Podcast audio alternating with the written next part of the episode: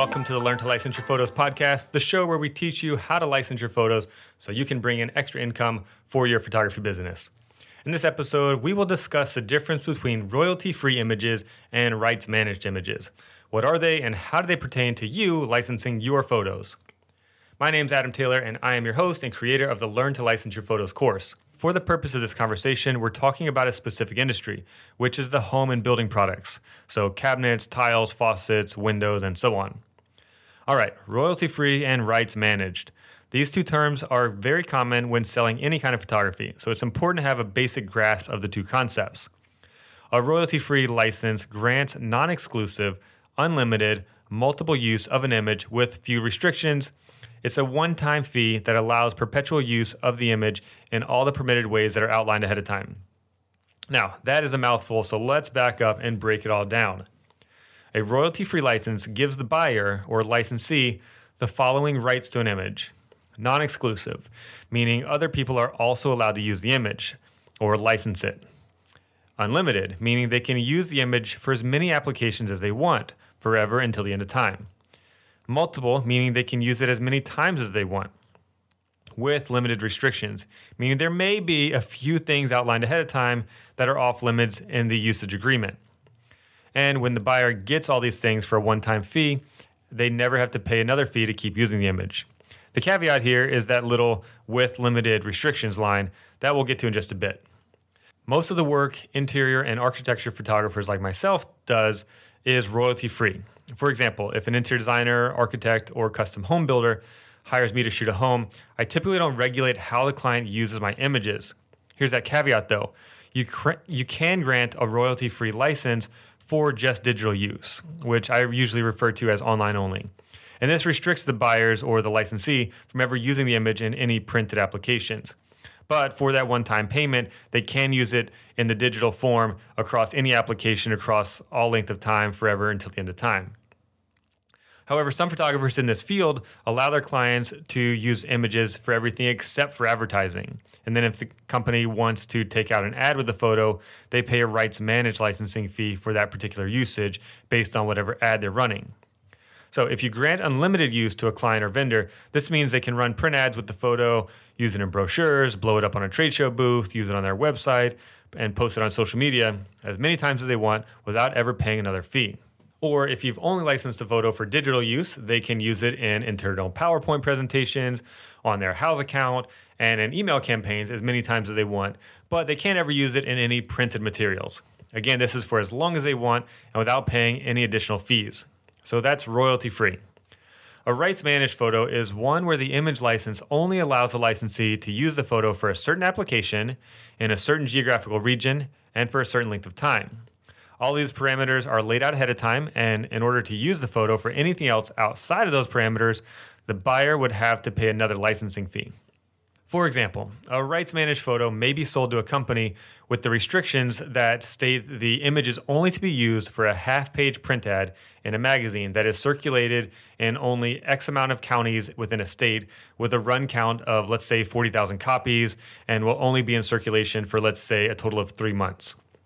Real estate photographers generally work with rights managed licenses because the use of their images that they deliver to their clients are restricted to marketing a specific property only until that pro- property is sold. After that, the license typically expires. Now, does all this sound a little bit complicated? Uh, yeah, it is, or at least it can be. And that's why pretty much everything we talk about in my course refers to royalty free licenses. Let me say this though there may be times here or there that a large global company reaches out to you with a very specific need for a photo, in which case you have a, a, little more leverage in your negotiations, and you may want to inquire about some of the specific usages they have in mind before providing a rights managed quote for them. Generally speaking, though, this is really only going to apply for super high end work. Here's an example. Maybe a company sees your photo in an editorial magazine spread and needs that specific shot for a catalog or brochure cover.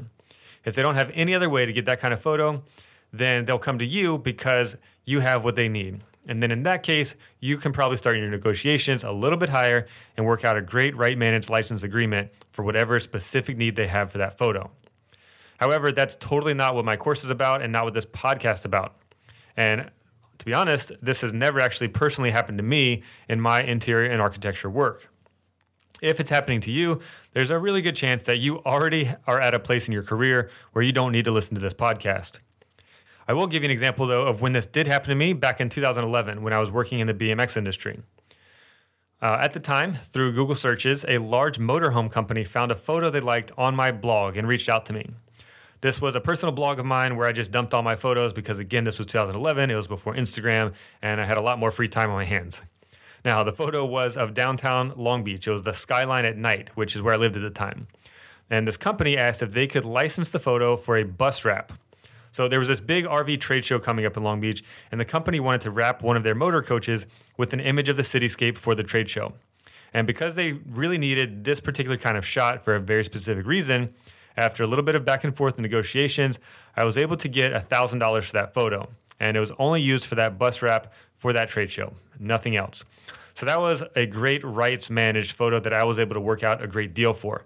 Again, because they had a specific need for it and they came to me asking for it because they knew that it was very, very unlikely they could get that shot anywhere else. But like I said, this has never happened to me in the interiors or architecture space.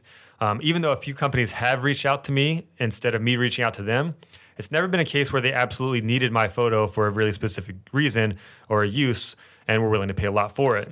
It was always just a matter of they saw the photo on Instagram where I tagged them and they thought, hey, we want this photo in our database to kind of keep on hand for when, whenever we have a need for it. And that's when they reached out to me and just said, hey, we like this photo. Can we buy it from you? Now, I heard a story of a photographer I know getting paid $30,000 of a photo of a BMX rider that was printed on a Sprite can. And if you go to a site like Getty Images, they might quote you a price of several thousand dollars for a rights managed photo. But in my personal experience in action sports and the architecture industry, and a few other random off, random one-off scenarios here and there, the most I've ever gotten paid for a single photo is $1,500. And that was a BMX shot that was used on a gas station poster by an energy drink company. So there is a sweet spot uh, that most of my photos, regardless of the industry, uh, that have been paid. And I'll tell you all about pricing in the License Your Photos course. So, yes, there are some cases where you can really bank out from a single photo, but that's not the norm. Even if they are enormous global co- companies with billions of dollars in revenue every year, most companies aren't working with huge budgets for photos these days, especially for ones that they didn't plan and budget for, like when we cold pitch them and send them our photo samples. And they are looking to spend as little as possible and save costs anywhere they can. Here's the truth a lot, if not most companies in this industry don't even have a way of keeping track of when or how their photos are used. So if you try to put all kinds of restrictions on the images you sell, there's a really good chance it will be a big turnoff for the vendors. Essentially, it's just going to be putting too much work on their plate and they aren't going to want to deal with it. So they'd rather just go buy a photo from someone else that makes their life easier and doesn't put all these restrictions on them. So every time we talk about licensing or selling photos in the course and on this podcast, we'll basically be referring to royalty free licenses. My philosophy when it comes to licensing photos is to keep everything as simple as possible for me and the companies I work with. And if you make it simple for everyone, they'll probably end up making more sales. And that's what I like simplicity and more sales.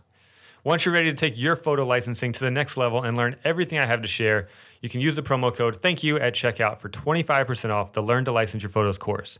Just head over to licenseyourphotos.com and join right now using promo code thank you, all one word, at checkout. Now, if you found anything in this episode helpful, please consider sharing it with one or two of your photographer friends. It would really help us out a lot, and I know it would help out your friends as well. Thanks for listening, and good luck making some sales this week.